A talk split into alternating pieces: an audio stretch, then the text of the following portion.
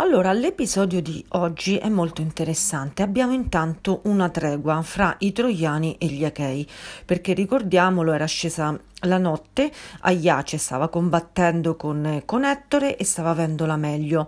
Gli dei quindi avevano stabilito una tregua. Quello che mi interessa riassumere in questo episodio è sono due punti. Il primo è il potere di Zeus, il quale convoca un'assemblea delle divinità e dice in modo proprio regio chi andrà contro il mio volere e contro quello che io ho deciso sarà scagliato senza se e senza ma nel Tartaro. Finalmente vediamo uno Zeus che riprende il comando e le redini della situazione. Spesso Zeus viene un po', un po' deriso e sembra quasi che gli dei possano permettersi dei giochetti contro di lui, ma lui è il capo dell'Olimpo. Cosa significa? Che se tu sei il capo di, to- di, ciò che hai creato, devi prendere il potere reggio di ciò che hai creato. Nessuno deve consentirti e consentire di scagliarsi contro il tuo potere, perché tu senza se e senza ma lo fai fuori subito a pedate Basta un, un, sospiro, lo fai subito fuori a pedate dal mondo che tu potentissimo e con coraggio e con furore e con ardore e con testardaggine hai creato.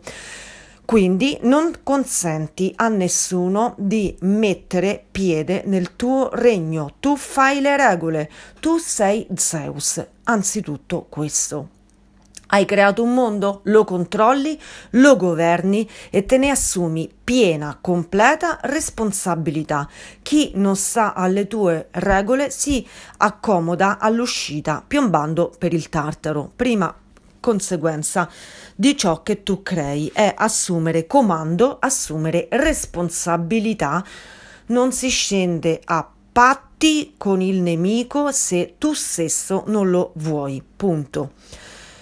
Quello che mi interessa è questo, che dopo aver dato questo ordine Zeus va sul monte Ilia e lì si gode lo spettacolo. Da una parte guarda i troiani che escono da Ilio pronti all'attacco contro le navi dei greci le navi dei greci, poco fuori le mura di Troia, vengono infocate e incenerite. Ecco che interviene Era e supplica Zeus: Ti prego, ti prego, fa che i, i troiani non, ci, non mi uccidano tutti, tutti, gli achei. Insomma, Era è da quella parte. Zeus lancia un tuono e, e la bilancia per ora pende tutta dalla parte dei troiani verso il cielo.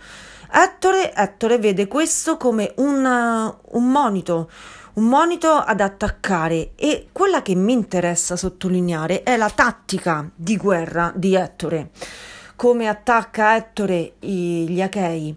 Come un cane da caccia che va contro il cinghiale. Ora, soltanto noi cacciatori possiamo sapere come un cane da caccia attacca un cinghiale e come fa, gli sale calcagna non ha paura perché il cane ha un'accelerazione, un battito cardiaco e un coraggio superiore, superiore alla forza del cinghiale e non gli consente, non gli consente di rivoltarsi contro. Questo è il punto che devo sottolineare. Per quale motivo? Perché la sua non è una strategia del debole, è pieno di ardore, è pieno di coraggio.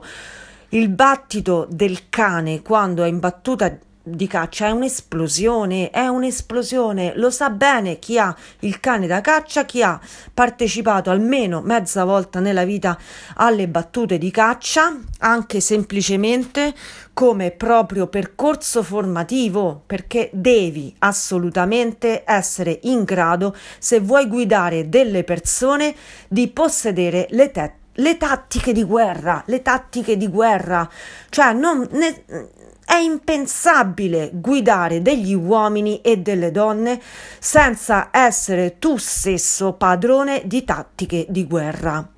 E allora, quando c'è un, un mostro come un cinghiale, una forza potente, selvaggia, inferocita. Tu devi essere un cane, gli devi stare addosso, devi impedire di usare la sua forza contro di te. Questo è l'ardore. Il cane riesce a catturare il, il, cinghiale perché con gli altri cani fanno un accerchiamento, cioè sanno, sanno dove dirigere l'azione.